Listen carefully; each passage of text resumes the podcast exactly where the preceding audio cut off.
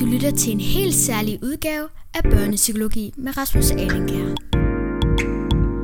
Hvad er en superkraft? Hvorfor er forældre så pinlige? Og hvad sker der mund, når Arthur Bruns skole bliver sat på den anden ende, fordi der kommer fornemt besøg? Alt dette og meget mere fortæller jeg om i denne særudgave af Børnepsykologi, hvor jeg læser op af bogen Arthur Brun og superkræfterne. Og det gør jeg både for børn, for voksne og for alt midt imellem. Vi er kommet til kapitel 8, og hvis du ikke har hørt kapitel 1-7, så hop lige tilbage øh, og, og hør dem, før du lytter med i dag, for det giver ikke så meget mening, hvis ikke man får historien helt forfra. Men i øvrigt så er det altså vigtigt at sige, at Arthur Brun den er teknisk set skrevet til både voksne og børn. Den fortæller en historie om skolen, øh, anno sådan cirka 2020. Den fortæller om hvordan skolen ser ud i et børneperspektiv, og så, så giver den også et lille kærligt nik til, hvad der sker sådan rent skolepolitisk på vores område her. Men ikke så meget snak, vi skal til at i gang, og jeg skal lige minde om, at jeg læser op live, og der bliver ikke efterredigeret, så det kan altså godt være, at jeg kommer til at snuble over et enkelt ord, eller skal rømme mig, eller noget i den dur. Og ved du hvad, det er jeg helt sikker på, vi nok klarer alt sammen. Men tusind tak, fordi du tunede ind, og velkommen til denne her særlige udgave af Børnepsykologi. Ayo, turn up.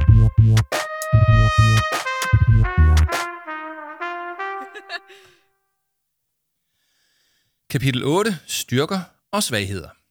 Næste morgen tog Arthur Brun atter i skole. Ja, det gør man jo almindeligvis, når det er torsdag. Arthur var træt, for han havde ikke sovet godt. Det meste af natten var gået med, at Arthur havde tænkt over onsdagens besøg hos Yama. Han havde tænkt på Yamas superkræfter, på alt det, hun havde sagt, og ja, generelt bare på, på Yama. Men altså, det var, jo, det var jo ikke noget med, at han var vild med hende, eller at de skulle være kærester, eller noget i den retning. Altså overhovedet ikke. Det var, det var slet ikke det, det handlede om. Yamas idé med at lave en video var rigtig god. Der var naturligvis lige et par udfordringer med det rent tekniske, altså sådan noget med kamera og lyd og lys og redigering og den slags, men øh, Arthur anede i øvrigt heller ikke, hvad han skulle fortælle om i videoen. Ideen med at lave en video var nu alligevel rigtig god. På vej op til klassen fik Arthur øje på Paul, der som sædvanligt stod og hang ud med nogle elever på gangen. Hej Paul, sagde Arthur. Hej Arthur, brummede Paul og tog en slurk kaffe. Du ser tænksom ud. Ja, som altid, svarede Arthur med et lille indforstået smil. Jeg går faktisk lige og tænker over noget af det, vi snakkede om i går. Nå ja, det med superkræfterne, spurgte Paul og spørg, spærrede øjnene op. Ja, sagde Arthur.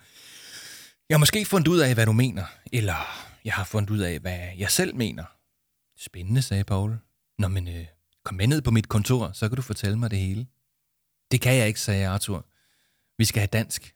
Ah, det går nok, sagde Paul. Kom, kom bare med mig. Arthur tøvede lidt. Han var ikke vild med, at man bare sådan uden videre lavede om på det, man havde planlagt. Han kunne bedst lide at gøre præcis, hvad der stod på skoleskemaet. Hver dag. På den anden side, så var der sket flere nye og uplanlagte ting på det seneste. Og ingen af de her ting havde vist sig at være ubehagelige eller farlige. Faktisk lige præcis det modsatte – Derfor valgte Arthur at gå med ned på Pauls kontor, hvor de satte sig i de grønne stole. Paul startede med at tage sine dybe indåndinger, og efter et halvt minut, så var han klar. Nå, Arthur, sagde Paul med et interesseret blik. Hvad er det så, du er kommet frem til? Jo, sagde Arthur. Altså, må jeg lige starte med at stille dig et spørgsmål? Ja, naturligvis, svarede Paul. Bare fyr løs.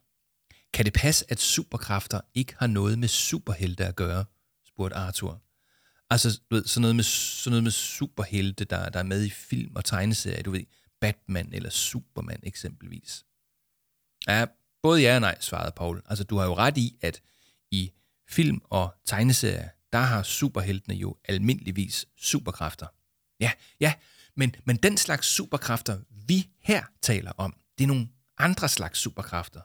Er det ikke rigtigt, spurgte Arthur. Vi, vi taler om, om superkræfter i den virkelige verden, altså vores verden. Ja, det er rigtigt, svarede Paul og nikkede, men faktisk så er det egentlig ikke så vigtigt, hvad jeg mener. Det interessante, det er, hvad du er kommet frem til. Arthur tænkte lidt. Jamen, så vil jeg sige, at superkræfter i den virkelige verden er det samme som at fordybe sig i noget meningsfuldt, sagde Arthur.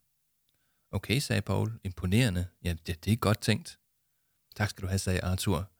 Men, tilføjede Paul, alt hvad man fordyber sig i, er jo ikke lige meningsfuldt. Nej, nej, nej, selvfølgelig ikke, sagde Arthur. Altså, eksempelvis, bare fordi man er god til at spise bananer, så er det jo ikke ligefrem en superkraft. Bananer, gentog Paul og lignede et spørgsmålstegn. Ja, det, det, var, ja, det var noget, jeg talte med Jama om i går, sagde Arthur. Ja, ja jeg var jo på, på besøg hjemme hos hende, og så var, var du på besøg hjemme hos Jama, afbrød Paul. Det må jeg nok sige. Du, du plejer da ikke sådan at besøge nogen. Øh, øh, nej, sagde Arthur. Vi skulle, altså, vi skulle lave et dansk projekt, og så... Jamen, hvordan gik det? spurgte Paul og snuppede et rundstykke med smør og Nutella fra en pose på et lille cafébord. Jamen, vi fik da lavet vores projekt færdigt, svarede Arthur. Men altså, vi, vi snakkede også bare, du ved, sådan lidt om, om hemmeligheder og den slags. Nå, det må jeg nok sige, sagde Paul. Hvordan var det at være på besøg hos en fra klassen? Det, det var lidt mærkeligt, sagde Arthur, men det var også rart. Fedt, sagde Paul og gav Arthur et klap på skulderen.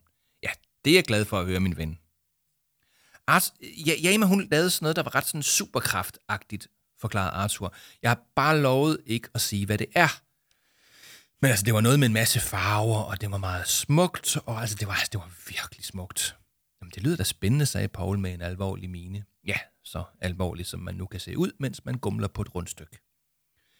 Selvom Arthur er mega god til det med farverne, så holder hun det hemmeligt, forklarede Arthur. Hun siger, at hun ikke har brug for, at andre bedømmer hende eller roser hende og den slags. Hun synes bare, det er noget, der er rart at lave.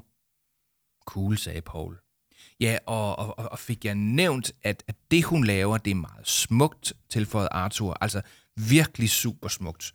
Ja, Arthur, svarede Paul med et lille smil. Du har efterhånden nævnt nogle gange, at Jama er meget smuk. Nej, nej, nej, nej, nej, overhovedet ikke, benægtede Arthur og blev ulden i stemmen. Det, altså, det, det, det er jo det, hun laver, der er smukt.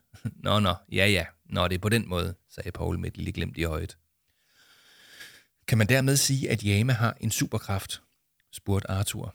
Ja, ja, det vil jeg mene, sagde Paul. I hvert fald, hvis man siger, at superkræfter handler om at fordybe sig i noget meningsfuldt. Åh, oh, jeg vidste det, sagde Arthur og rettede sig op i stolen. Men ikke nok med det. Faktisk har hun også fundet ud af, hvad min superkraft er. Aha, sagde Paul med stor interesse. Fortæl. Ja, altså min superkraft er åbenbart, at jeg er god til at forklare ting, sagde Arthur. Ja, ja, det lyder måske lidt tosset. Nej, nej, nej. Overhovedet ikke, Arthur, sagde Paul og snuppede et halvt rundstykke mere fra posen. Problemet er bare, at jeg, jeg holder tankerne for mig selv, sagde Arthur. Ja, det siger Jama i hvert fald. Det lyder som om, hun måske har ret, sagde Paul. Ja, ja, og så er det jo derfor, jeg altid er så indlukket, sagde Arthur efter ting som. Jeg, jeg får ikke, altså jeg får ikke brugt tankerne til noget. De bliver bare inde i mit hoved, hvor de svømmer rundt som spaghetti i kogende vand. Okay, sagde Paul, men hvor, hvorfor har du så aldrig fortalt nogen om alt det, du går og tænker på? Jamen, altså, det er fordi, jeg er bange for at snakke med folk, svarede Arthur og så ned i gulvet. Altså, jeg er jo ikke, ikke sådan bange, men jeg kan bare ikke lide det. Jeg synes tit, at det er svært at finde ud af, hvad folk mener, når de siger noget. Og endnu værre, når folk bruger ironi og den slags. Du ved, når man altså siger det modsatte af det, man mener. Jeg, jeg, det fatter jeg simpelthen ikke en dyt af. Jeg er heller ikke glad for at se folk i øjnene. Hvorfor ved jeg ikke, men altså, jeg kan bare ikke så godt lide det. Og derfor så vil jeg egentlig meget hellere have, at ingen lægger mærke til mig. Sådan har jeg altid haft det. Aha, nikkede Paul alvorligt. Jamen, øh, ja. Jamen, så er det jo helt efter reglerne. Reglerne, sagde Arthur. Ja, du ved, øh, du ved reglerne for superhelte, forklarede Paul. Du ved, når man har en superkraft, så har man også en, en supersvaghed. Nå, sagde Arthur og nikkede, så det var derfor Yama foreslog, at jeg skulle lave en video. En video? Ja, du ved, sådan en, sådan en video, som jeg udgiver på de sociale medier, fortsat Arthur. Du ved, en video, hvor jeg måske forklarer min mening om et eller andet, så jeg kan få tankerne ud af hovedet. Og det var da en blændende god idé sagde Paul og skiftede fra rundstykker med smør og Nutella til snegle med tyk chokoladeglasur. Vil du have en? Arthur sagde naturligvis ikke nej. Nå, sagde Paul og gjorde mine til, at mødet skulle hæves. Vi må tale videre en anden gang. Mit kontor er altid åbent. Undtagen når der laves mad i skolekøkkenet, så er mit kontor altid lukket. Okay, sagde Arthur og rejste sig. Og så lige en sidste ting, sagde Paul på vej ud af døren. Tag dig jagt for superskurke.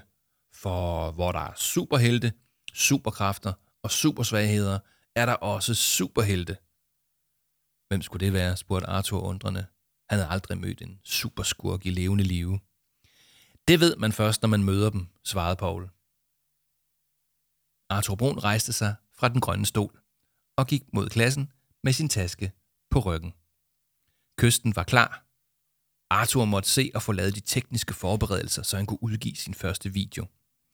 Han skulle naturligvis også finde ud af, hvad han skulle sige i videoen, men det gik nok, for Arthur var i godt humør, og for en gang skyld gik han ikke bare i sine egne tanker. Verden lå åben. Yo, DJ, play my funky tune. Get that sucker out of my face.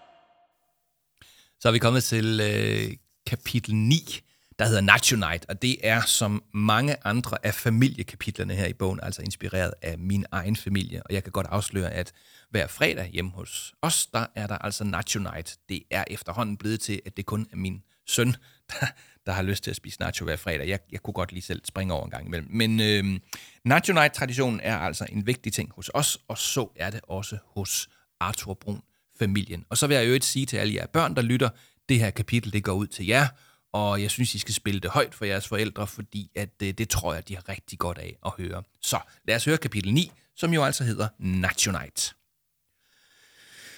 Det var fredag aften, og Arthur Brun hang ud i køkkenet med sin familie, der bestod af en mor, en far og en lillebror.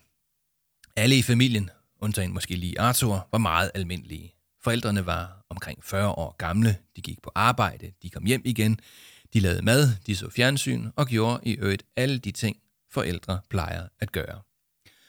Arthurs far var tekniker på en landsdækkende tv-station, der hed Kanal 1.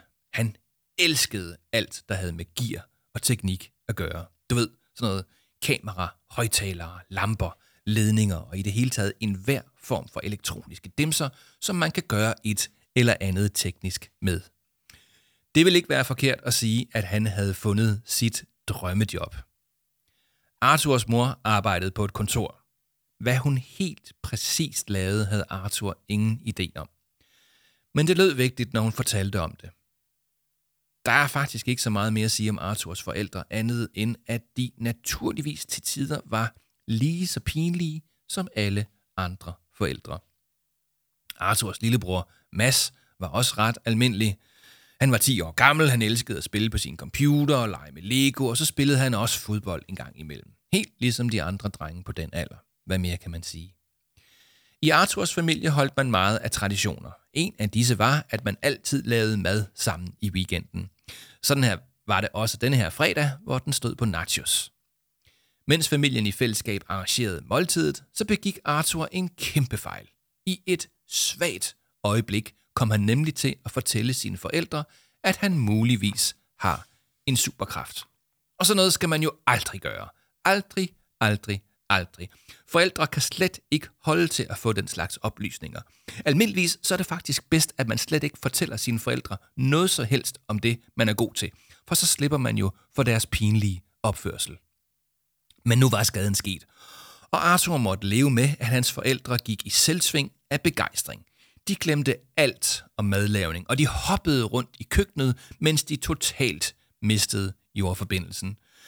Åh, det er jo det, jeg altid har sagt, triumferede Arthurs mor. Min dreng er en stjerne. Kom her, min dreng, sagde Arthurs far og gav Arthur et stort knus. Jeg har altid vidst, at du kan noget helt særligt. Lise, det skal fejres, sagde han og tog en kold øl i køleskabet. Åh, småsnøftede Arthurs mor med tårer i øjnene. Lige siden den gang, du blev født, så har jeg altid følt, at du ville redde verden.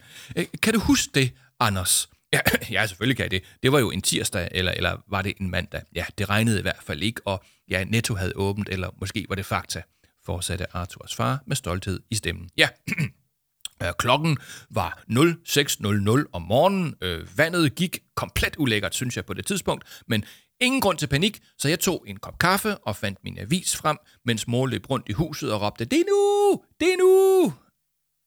Arthur kiggede på sine forældre og tog en dyb indånding. Det her kunne godt tage rigtig lang tid.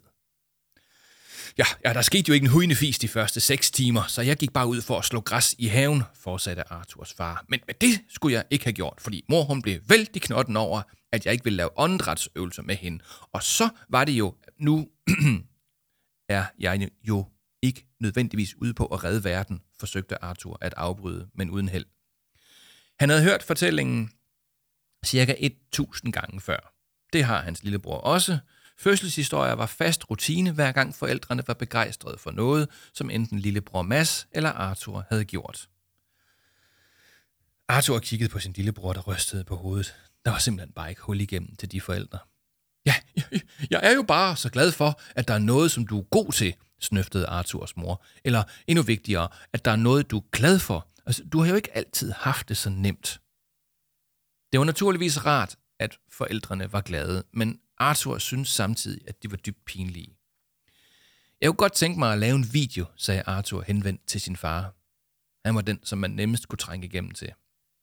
Jeg har bare ikke lige styr på alt det tekniske, så måske du kunne hjælpe mig. En video, sagde Arthurs far og gav sin kone et klap i bagdelen. Så du, viskede Arthurs mor med et kælens smil. Ja, lige præcis, sagde Arthur og kiggede op i loftet. Det var super pinligt, når hans forældre pjattede rundt som to nyforelskede kærester. Men, men hvordan gør man, og hvor skal man starte, spurgte Arthur. Og det er ikke så svært, afbrød Arthurs lillebror, der ofte uploadede videoer, hvor i han spillede computerspil. Du skal bare filme videoerne, filme videoerne inde på dit værelse, og så lægger du dem ud på et eller andet socialt medie bagefter. Ja, ja, lige præcis den del har jeg tjek på, sagde Arthur og smilede til sin lillebror. At det, var, det var mere det der med lyd og lys, øh, du ved. Nå, men du kan da sagtens klare dig uden lys, sagde Arthurs far. Men hvis videoen skal se professionel ud, så skal du låne lidt udstyr af mig. Nå, men, men det lyder da godt, sagde Arthurs far. Det må gerne se professionelt ud. Sådan der, min dreng, udbrød Arthurs far, der godt kunne lide, at det, man lavede, så professionelt ud. I hvert fald, hvis det var noget, der havde med teknik at gøre. Ja, så er der bare lige det der med, at jeg er sådan lidt privat, fortsatte Arthur efter som. Jeg, jeg vil helst ikke have, at folk ser, hvordan mit værelse ser ud. Og jeg vil, jeg vil faktisk helst ikke have, at folk kan genkende mig, fordi jeg har ikke lyst til at blive kendt. Nå, men, øh, nå, men det med værelset, det kan vi nemt fikse, sagde Arthurs far. Hvis du bare lige stiller dig foran en ren væg, så kan man ikke se, at du laver videoen inde på dit værelse. Hm, kunne du ikke måske hjælpe mig med udstyret eller sådan noget, spurgte Arthur. Jamen, det vil jeg da mægtig gerne, svarede Arthurs far. Ja, jeg låner lige lidt udstyr inden fra tv-stationen. Altså, du behøver ikke at gå helt amok, far, sagde Arthur, der udmærket godt vidste, hvad lidt teknik betød, når hans far talte om gear og teknik bare det allermest nødvendige. Ja, ja, svarede Arthurs far. Kun det allermest nødvendige.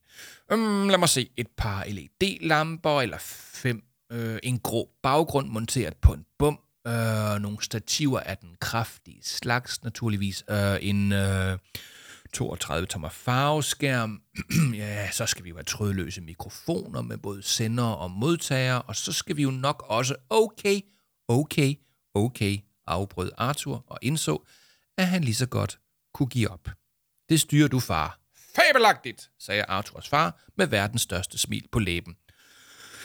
Ja, og så er der jo det der med at blive genkendt. Hvad har du tænkt på med hensyn til det? Aner det ikke, sagde Arthur eftertænksomt. Måske skulle jeg tage en eller anden forklædning på, ligesom superhelte gør. Fabulous, kvidrede Arthurs mor. Jeg tror, vi har noget fastelavnstøj liggende i en pose op på loftet. Mor, sagde Arthur og rettede på sine briller. Det var ikke lige den slags forklædning, han havde tænkt på.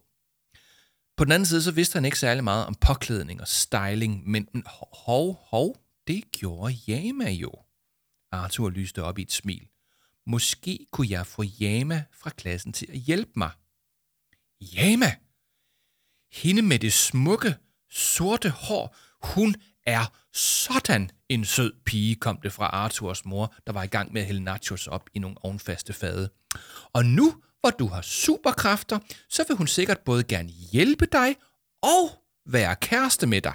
Piger kan godt lide superkræfter, Mor, afbrød Arthur. Det er slet ikke på den måde. Det er, det er slet overhovedet ikke på den måde. Ah, Arthur, hold da op. Hun er så kær, fortsatte Arthurs mor, uden nogen som helst anelse om, at hendes pinlighedsniveau var ved at nå 1 million på en skala fra 0 til 10. Og så det der smukke sorte hår. Altså, I kunne være sådan et fint kærestepar. Arthurs far kiggede over på Arthur, der pludselig var begyndt at svede så meget på panden, at det drøbbede ned på hans brilleglas. Lise, sagde Arthurs far bestemt. Da han var dreng, havde han en lige så pinlig mor. Det har de fleste haft. Nå, nå, sagde Arthurs mor med et lummert smil. Uanset, øh, jeg skal nok finde noget smart videotøj til dig. Altså jakke og skjorte og slips eller sådan noget i den retning. Du ved, ligesom sådan en tv-vært. Og så kan Yama hjælpe dig med hårdt og alt det der. Okay, sagde Arthur træt. Det var ikke altid nemt, når man skulle hjælpes af sine forældre. Men vi, kunne vi ikke snakke om det på et andet tidspunkt, sagde han. Arthur har ret, sagde Arthurs far og klappede Arthur på skulderen. Nu tror jeg, vi skal se at få lavet noget mad, og så kan Arthur finde ud af det med sin video lidt senere. Check it out.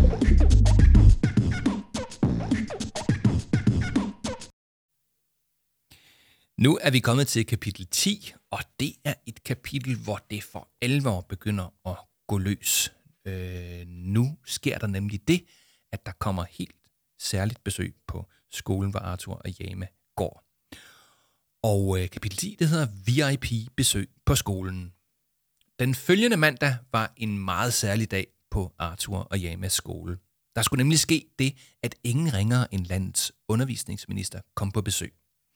Sammen med sin højre hånd skulle hun vises rundt på skolen, så hun kunne se, hvordan et, en helt almindelig skole fungerer.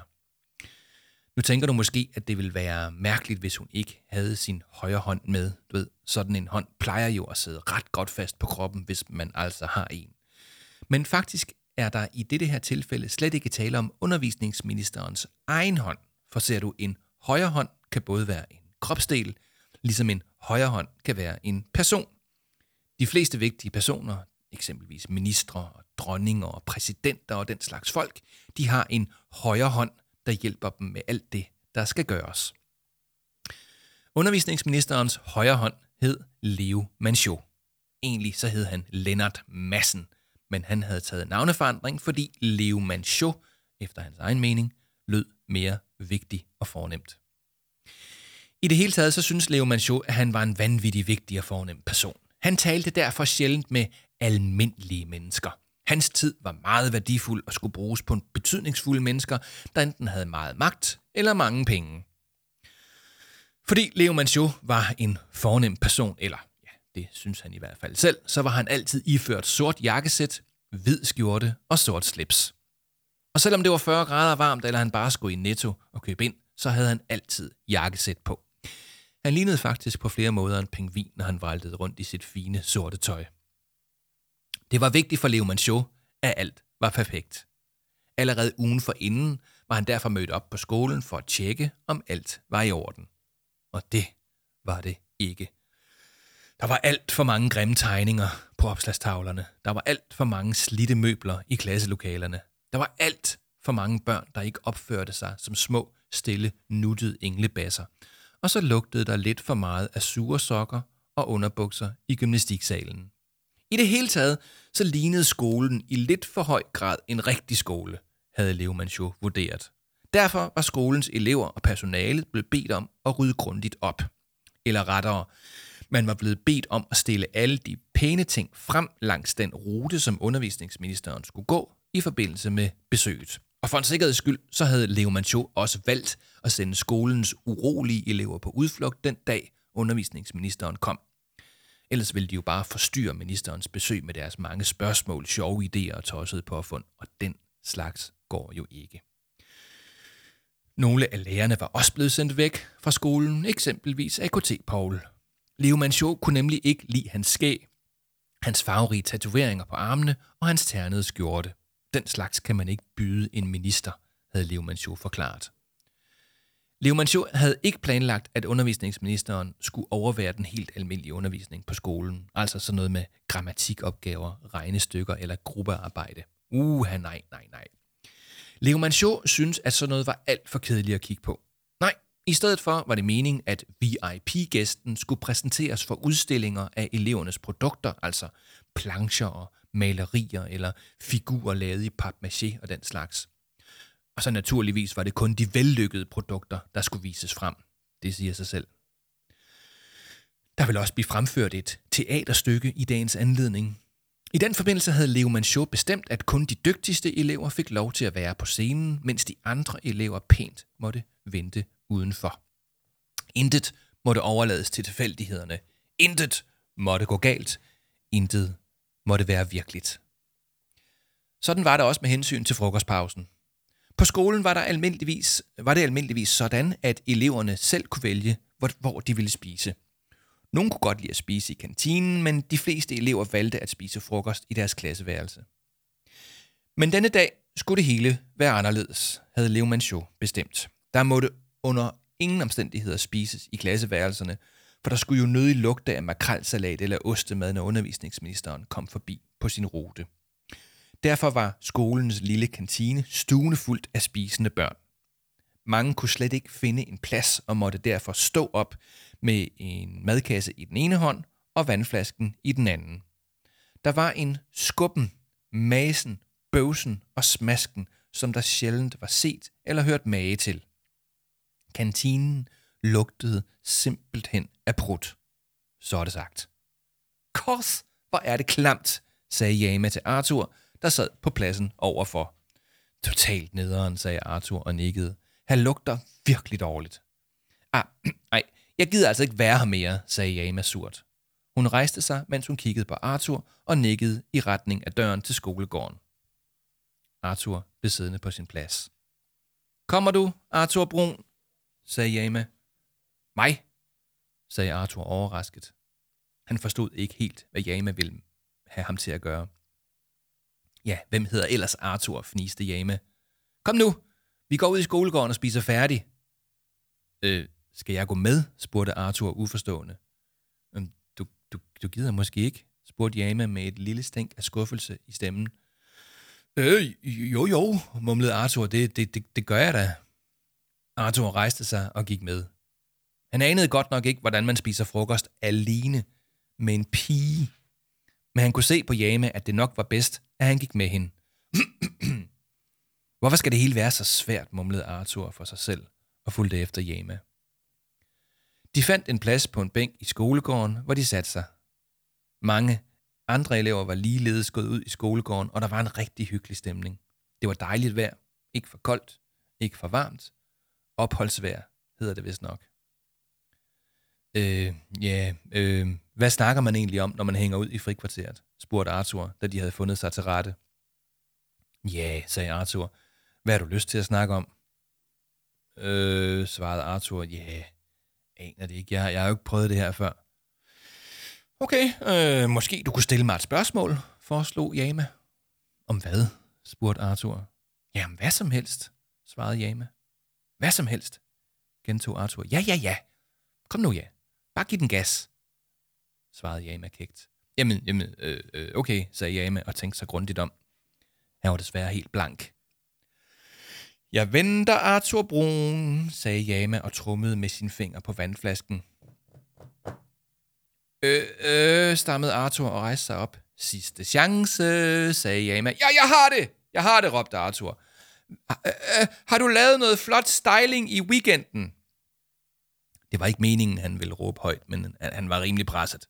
Shh, Arthur, tyssede Jama. Ikke så højt. Og sæt dig nu ned. Alle folk kigger på os.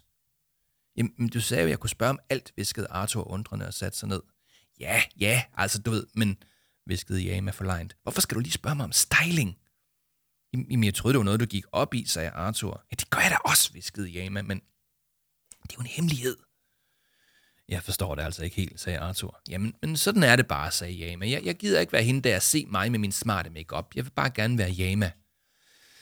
Ja, ja, men bare roligt, forsikrede Arthur. Jeg, jeg synes helt sikkert, at du er Yama uden makeup, men som er smuk alligevel. Arthur, viskede Jame og kiggede sig usikkert omkring. Nu gør du det igen. Gør I det? spurgte Arthur eftertænksomt og rødmødet, da det gik op for ham, hvad han lige havde sagt.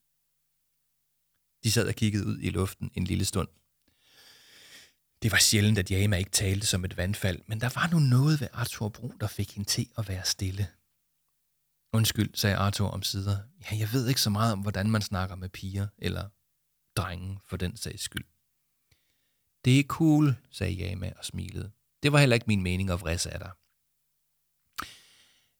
Jeg synes ikke, det er forkert, at man siger noget pænt til hinanden, sagde Arthur. Eller er det det? Nej, nej, det er også sødt af dig, sagde men Det er bare lidt mærkeligt, når man er venner. Nå, øhm, jeg vidste ikke, vi var venner, sagde Arthur undrende og kiggede på Jama. Han synes på en måde, at hun så helt anderledes nu, ud nu, end hun plejede at gøre mystisk, fordi hun lignede jo sig selv. Jamen, er vi ikke venner, spurgte Jama og så på Arthur. Jamen, jo jo, det tror jeg, sagde Arthur og trak på skuldrene. Han havde jo aldrig haft en ven før, så hvordan skulle han vide det? Jama så på Arthur. Hun kunne godt forstå, at det hele var lidt svært for Arthur. Alle i klassen vidste jo, at han almindeligvis gik alene, og at han sjældent havde nogen at snakke med. Sådan var det faktisk også med Jama. Hun var også alene det meste af tiden. Men til forskel fra Arthur, så var hun faktisk god til at snakke. Problemet var bare, at næsten hver gang Jama sagde noget, så endte det med en konflikt. Heldigvis var det anderledes, når hun talte med Arthur. Nå, skal vi ikke skifte emne, spurgte Jama og smilede venligt med øjnene. Jo, lad os det, sagde Arthur og pustede ud. Hvordan, hvordan, hvordan går det så med dine superkræfter? spurgte Jama. Jeg har faktisk talt med mine forældre om det i weekenden, svarede Arthur. Men det var næsten ikke til at få et ord indført, for de gik totalt i selvsving. Åh, oh, ja, forældre er pinlige, sukkede Jama og tog en slurk af sin vandflaske. Ja, sagde Arthur og nikkede. Min far havde faktisk alligevel nogle rigtig gode idéer til, hvordan man kunne lave en video. Du ved, altså, han er god til alt det der tekniske noget. Han arbejder jo for, for Kanal 1. Cool, sagde Jama. Jamen, hvordan gør man?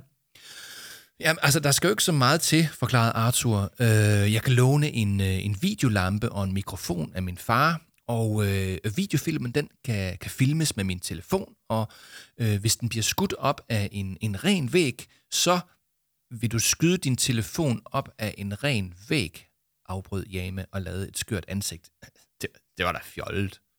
Filme, sagde Arthur. Skyde betyder filme. Arthur Brun, sagde Jame og løftede det ene øjenbryn. Det er gas. Jeg ved godt, at skyde betyder filme. Jeg er fotomodel, ikke? Arthur kiggede undrende på Jame et par sekunder, før det gik op for ham, at hun lavede sjov. De begyndte at grine. er, det, er det sådan her, venner taler sammen, spurgte Arthur. Ja, yeah, det er det vel, sagde Jame. Jeg tænkte på, om du ville være med til at style mig før videooptagelsen, spurgte Arthur. Vil du styles, spurgte Jame. Hvorfor dog det? Jamen, tænkte bare, at, øh, at, det, kunne, øh, at det kunne være smart, sagde Arthur. Vi kunne få det til at se ud som om, at jeg er en professionel tv-vært. Øh, og min mor, hun har lovet at få fat i sådan noget smart tøj, du ved, sådan noget jakke og skjorte og slips. TV-vært, gentog Jame. Seriøst? Ja, sagde Arthur og rømmede sig. øh, øh, god aften. Her er det Arthur Brun med en vigtig meddelelse. De grinede igen. Men øh, hvad siger du, spurgte Arthur. Vil du være stylist på min video? Ja, jeg ved ikke, sagde jeg med at knippe øjnene sammen. Er det ikke bare sådan noget, som drengen de spørger om, fordi de gerne vil have piger på besøg? Det, det, det, det tror jeg ikke, sagde Arthur, der pludselig blev meget usikker. Æ, øh, altså, altså det, det, er jo, det, er jo, det, er jo, det er jo bare fordi, Arthur, jeg driller bare, grinede Jame og skubbede til Arthurs skulder. Slap nu af. Selvfølgelig vil jeg da gerne være med. Arthur åndede lettet op. Så er der bare lige et enkelt problem, sagde Arthur. Og hvad er det, spurgte Jama. Ja, jeg aner ikke, hvad jeg skal fortælle om i videoen, sagde Arthur og trak på skuldrene. Ja, det er naturligvis en detalje, vi ikke kommer udenom, sagde Jama.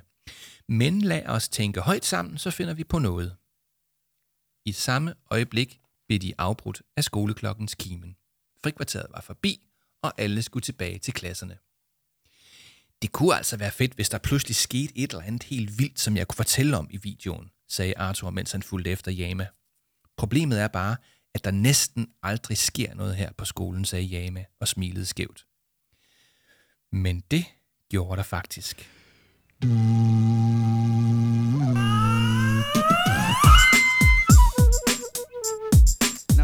it's not really supposed sound pretty. Så er vi kommet til et kapitel, som jeg har glædet mig rigtig meget til at læse op. Og hver gang jeg er ude på skoler og møder børn, der gerne vil have læst op af Arthur Brun og Superkræfterne, så vil jeg sige, at det her kapitel, det er altså et af de helt store hits. Og øh, vi skal simpelthen høre et kapitel, øh, der hedder Numsedans. Og det lyder sådan her. På vej op til klassen kom Iama og Arthur forbi skolens kontor, hvor døren stod åben. De stoppede op og kiggede ind. Det så næsten ud som om, at der var fest derinde. Arthur kendte ikke alle på kontoret, men han kunne se, at skolens leder, herr Arnesen, var der. Skolens sekretær, fru Brandenburg, var der også. Ja, det lyder måske lidt gammeldags at kalde nogen for herr og fru. men plejer jo at kalde folk ved deres fornavn. Men altså, sådan var det her på skolen. I hvert fald med dem, der arbejdede på kontoret. Jama skubbede forsigtigt til døren, så de bedre kunne se ind. De fik øje på en kjoleklædt kvinde, der stod med ryggen til. Arthur gættede på, at det var undervisningsministeren. Der var også andre på kontoret, men Arthur han kunne ikke se, hvem de var. Han kunne dog se, at alle havde fint tøj på, samt at de skålede i champagne og grinede højlydt, mens de spiste pindemader.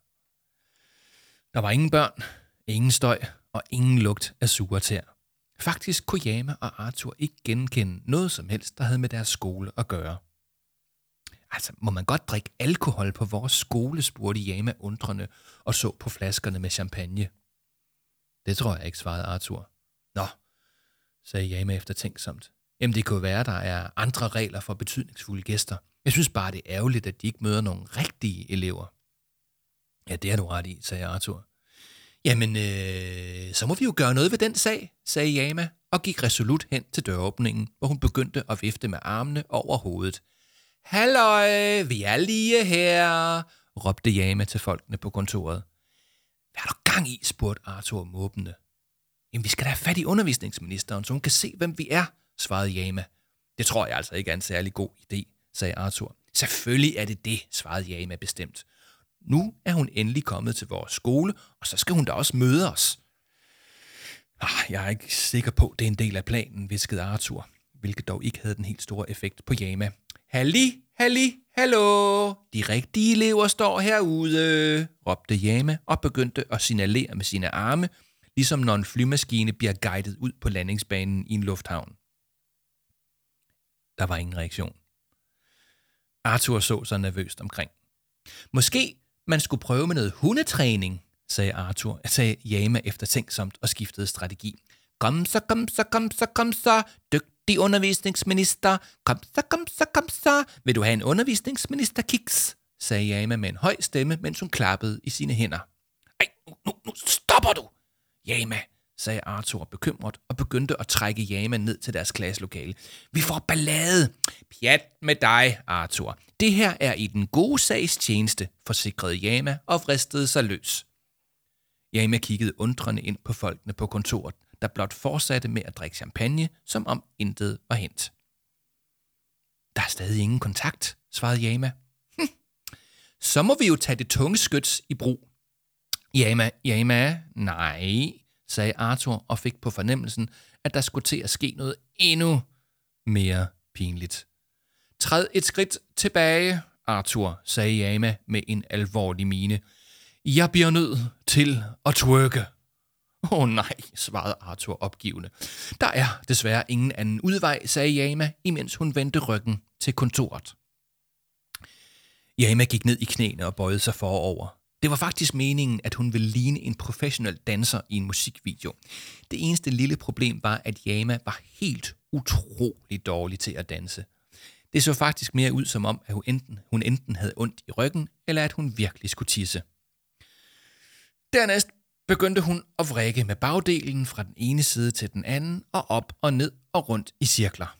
Og det blev altså ikke bedre af, at Yama lavede trommelyde med sin mund, for der var jo ikke noget musik. Heller ikke det var hun særlig god til.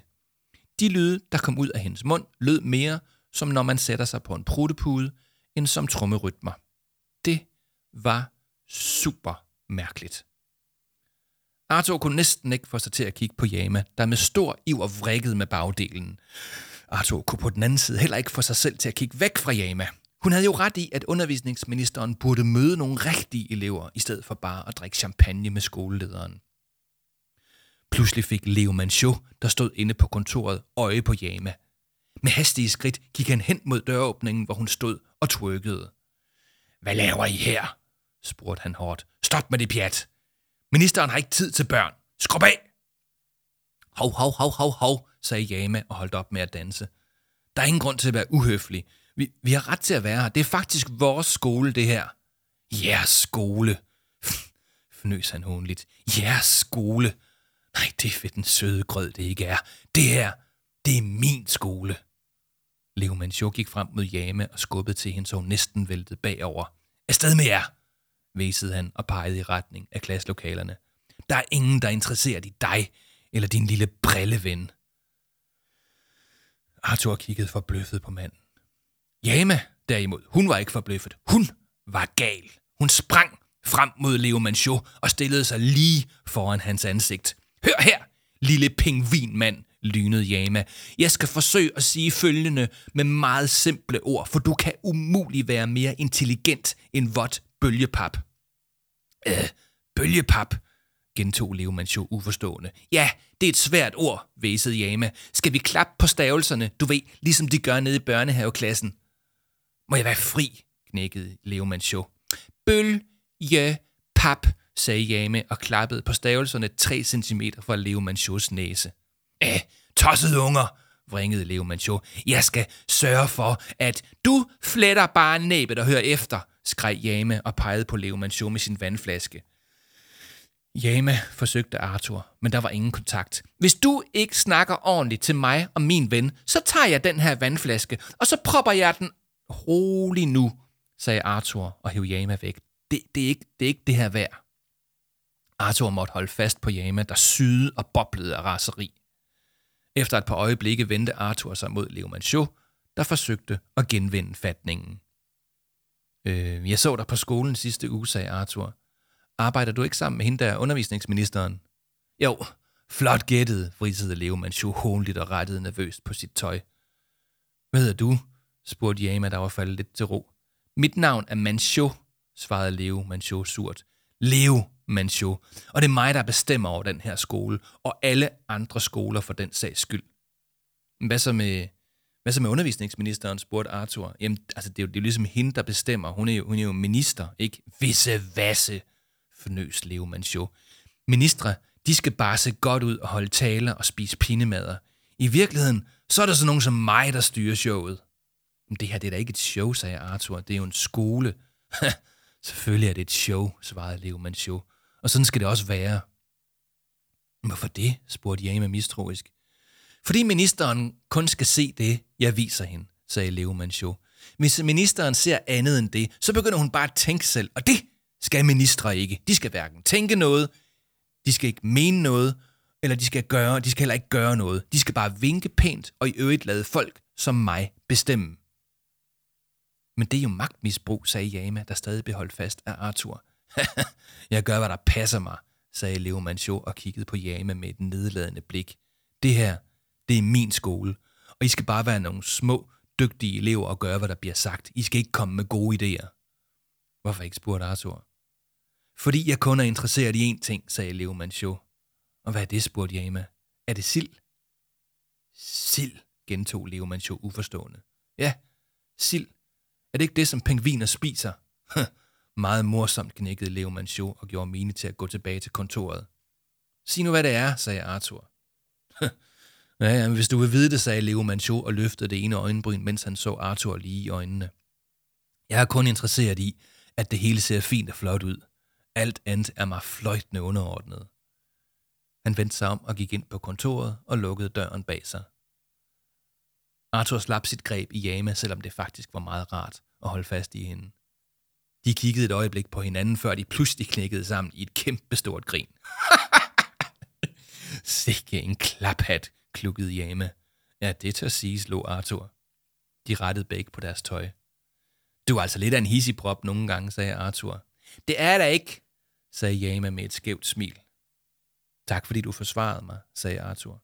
Ingen årsag, sagde Jama. Sådan gør venner jo. Nå ja, sagde Arthur. De begyndte at gå i retning mod klassen, hvor timen allerede var begyndt. Arthur han var ikke vant til, at nogen forsvarede ham, sådan som Jame havde gjort. Det var en rigtig rar følelse. Da de kom til klasselokalet, så stoppede de op uden for døren. Arthur kiggede på Jama, og han rettede på sine briller. Jeg synes, at ham der Leo Manchot var komplet urimelig, sagde Arthur. Helt enig, sagde Jama. Nogen må stoppe den skurk superskurk, tilføjede Arthur eftertænksomt.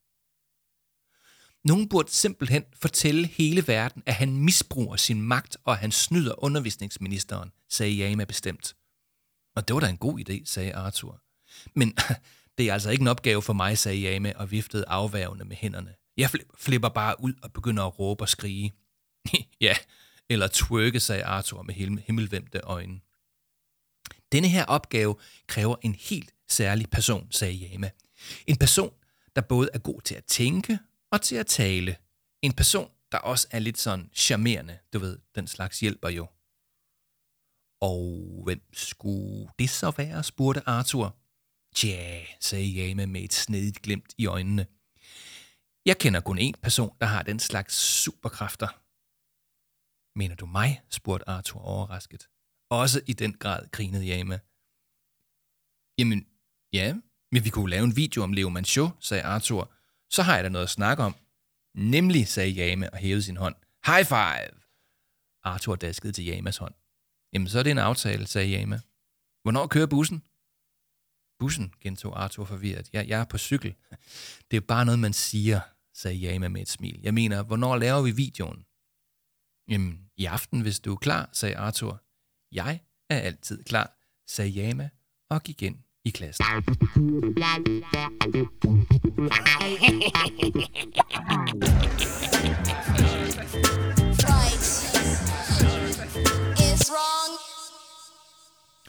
Ja, der er ved at være drama på drengen, som man siger, og øh, nu er vi kommet til kapitel nummer 12, og i det her kapitel, der får vi introduceret en beklædningsgenstand, som måske nok i virkeligheden var en af de ting, der startede hele historien om Arthur Brun. Det er nemlig en, øh, en brun tweedjakke, som jeg rent faktisk har hængende i mit, i mit eget skab. Så øh, nu kommer altså kapitel 12, der hedder Verdens grimmeste jakke. Samme aften bankede Jama på døren hos Arthur Brun. Arthurs mor åbnede døren og lyste op i et alt for stort smil. Hvorfor kan forældre ikke bare slappe af, når deres børn får venner på besøg? Jøsses. Hej, Jama pigen, sagde hun på en overfrisk og meget pinlig moragtig måde. Øh, hej, fru Arthurs mor, sagde Jama høfligt. Normalt var Jama faktisk ikke så høflig, men hun tænkte, at det nok var bedst i det her tilfælde. Kald du mig bare Lise, sagde Arthurs mor med et stort grin. Arthurs mor trådte et skridt tilbage og gav Arthur elevatorblikket. Du ved, det man gør, når man kigger op og ned af den person, man står overfor. Gud, hvor er du altså smuk, udbrød Arthurs mor højt. Og sikke noget fint hår du har. Og de der smukke øjne. Altså, Jama, du er sådan en sød pige. øh, jo, øh, tak, sagde Jama genert. Arthur, han er heldig, at han kender sådan en som dig, sagde Arthurs mor. Kom med mig, søde. Åh, oh, det var på alle måder meget, meget pinligt. Arthurs mor viste Jama på vej ned til Arthurs værelse, der på dette tidspunkt mere lignede et topmoderne tv-studie, end det lignede et almindeligt drengeværelse. Der var blinkende dimser overalt, og et utal af ledninger hang ned mellem nogle standere, hvorpå der var monteret store, professionelle videolamper.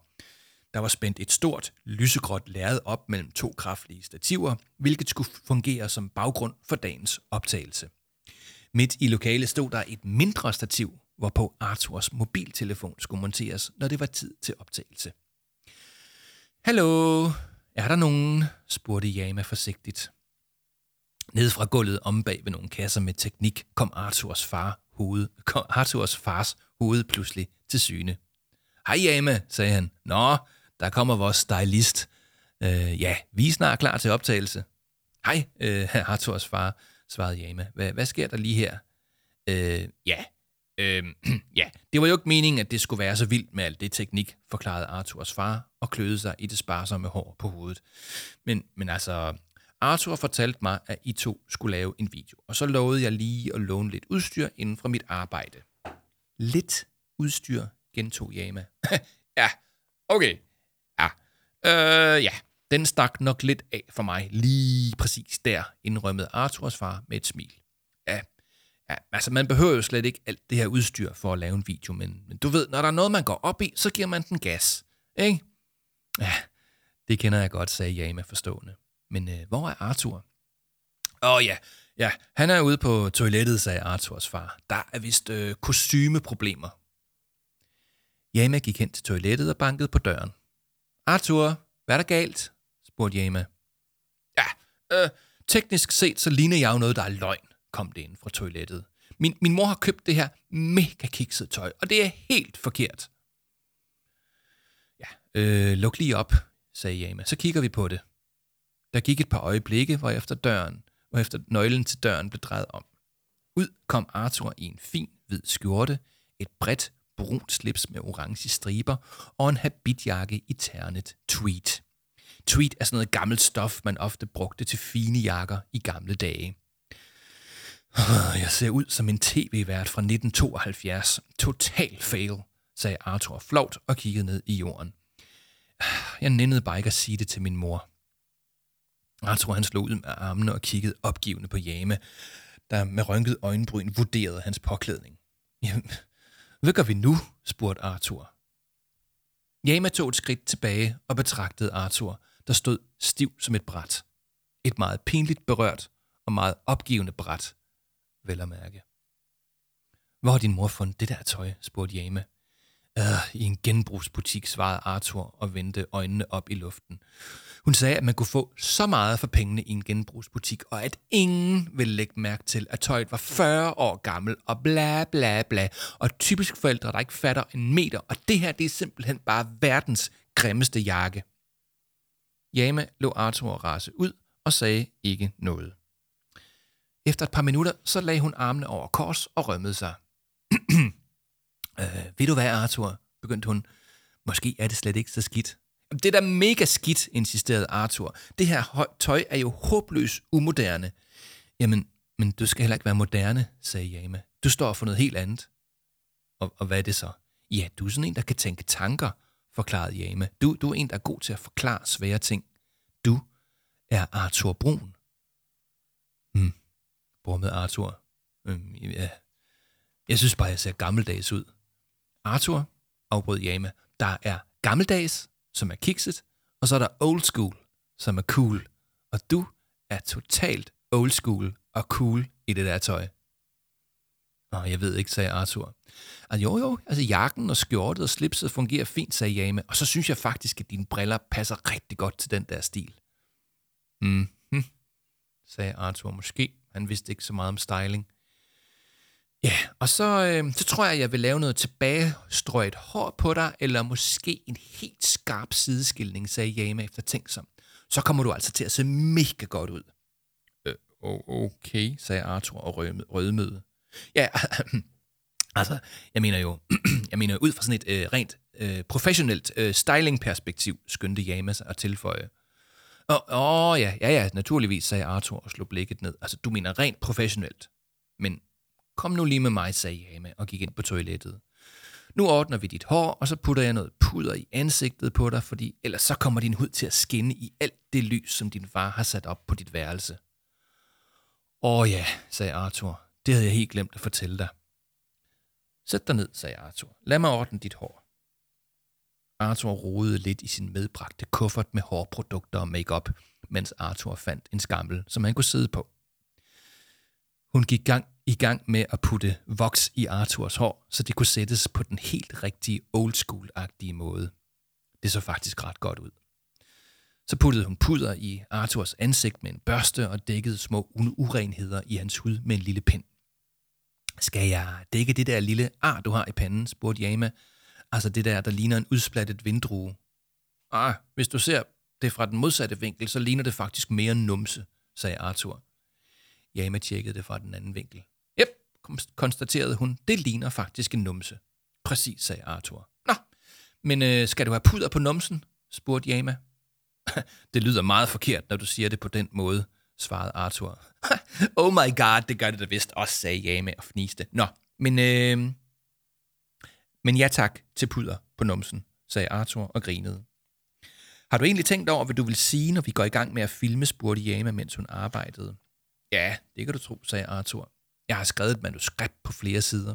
Et manuskript, sagde Jama undrende. Er du sikker på, at det er en god idé? Jamen, ellers så ved jeg jo ikke, hvad jeg skal sige, svarede Arthur. Tror du ikke, det kommer til at lyde lidt sådan for kunstigt? spurgte Jama. Åh, det ved jeg nu ikke, svarede Arthur. Jeg har jo ikke prøvet at lave en video før.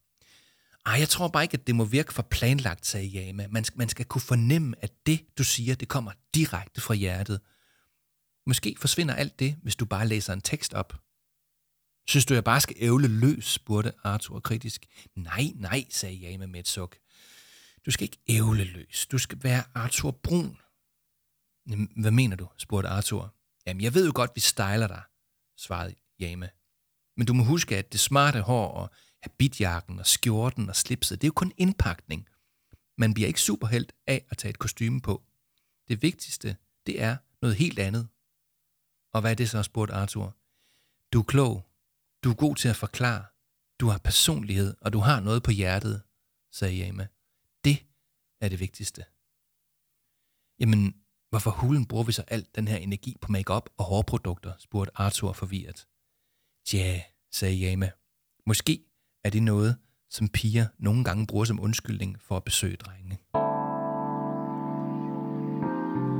Og så kan vi ikke nå mere i denne her omgang af Arthur og superkræfterne, men jeg kan altså love, at jeg kommer igen i et nyt afsnit og fortæller videre om, hvad der måske sker. Det kan du godt glæde dig til, for jeg kan godt love, at det bliver både sjovt og spændende og en lille bitte smule romantisk. Men lyt med i næste afsnit af denne her serudgave af Arthur Brun og Superkræfterne, og så kan du øvrigt se alle billederne inde på Facebook-profilen, der hedder facebook.com-børnepsykologi. Hej hej.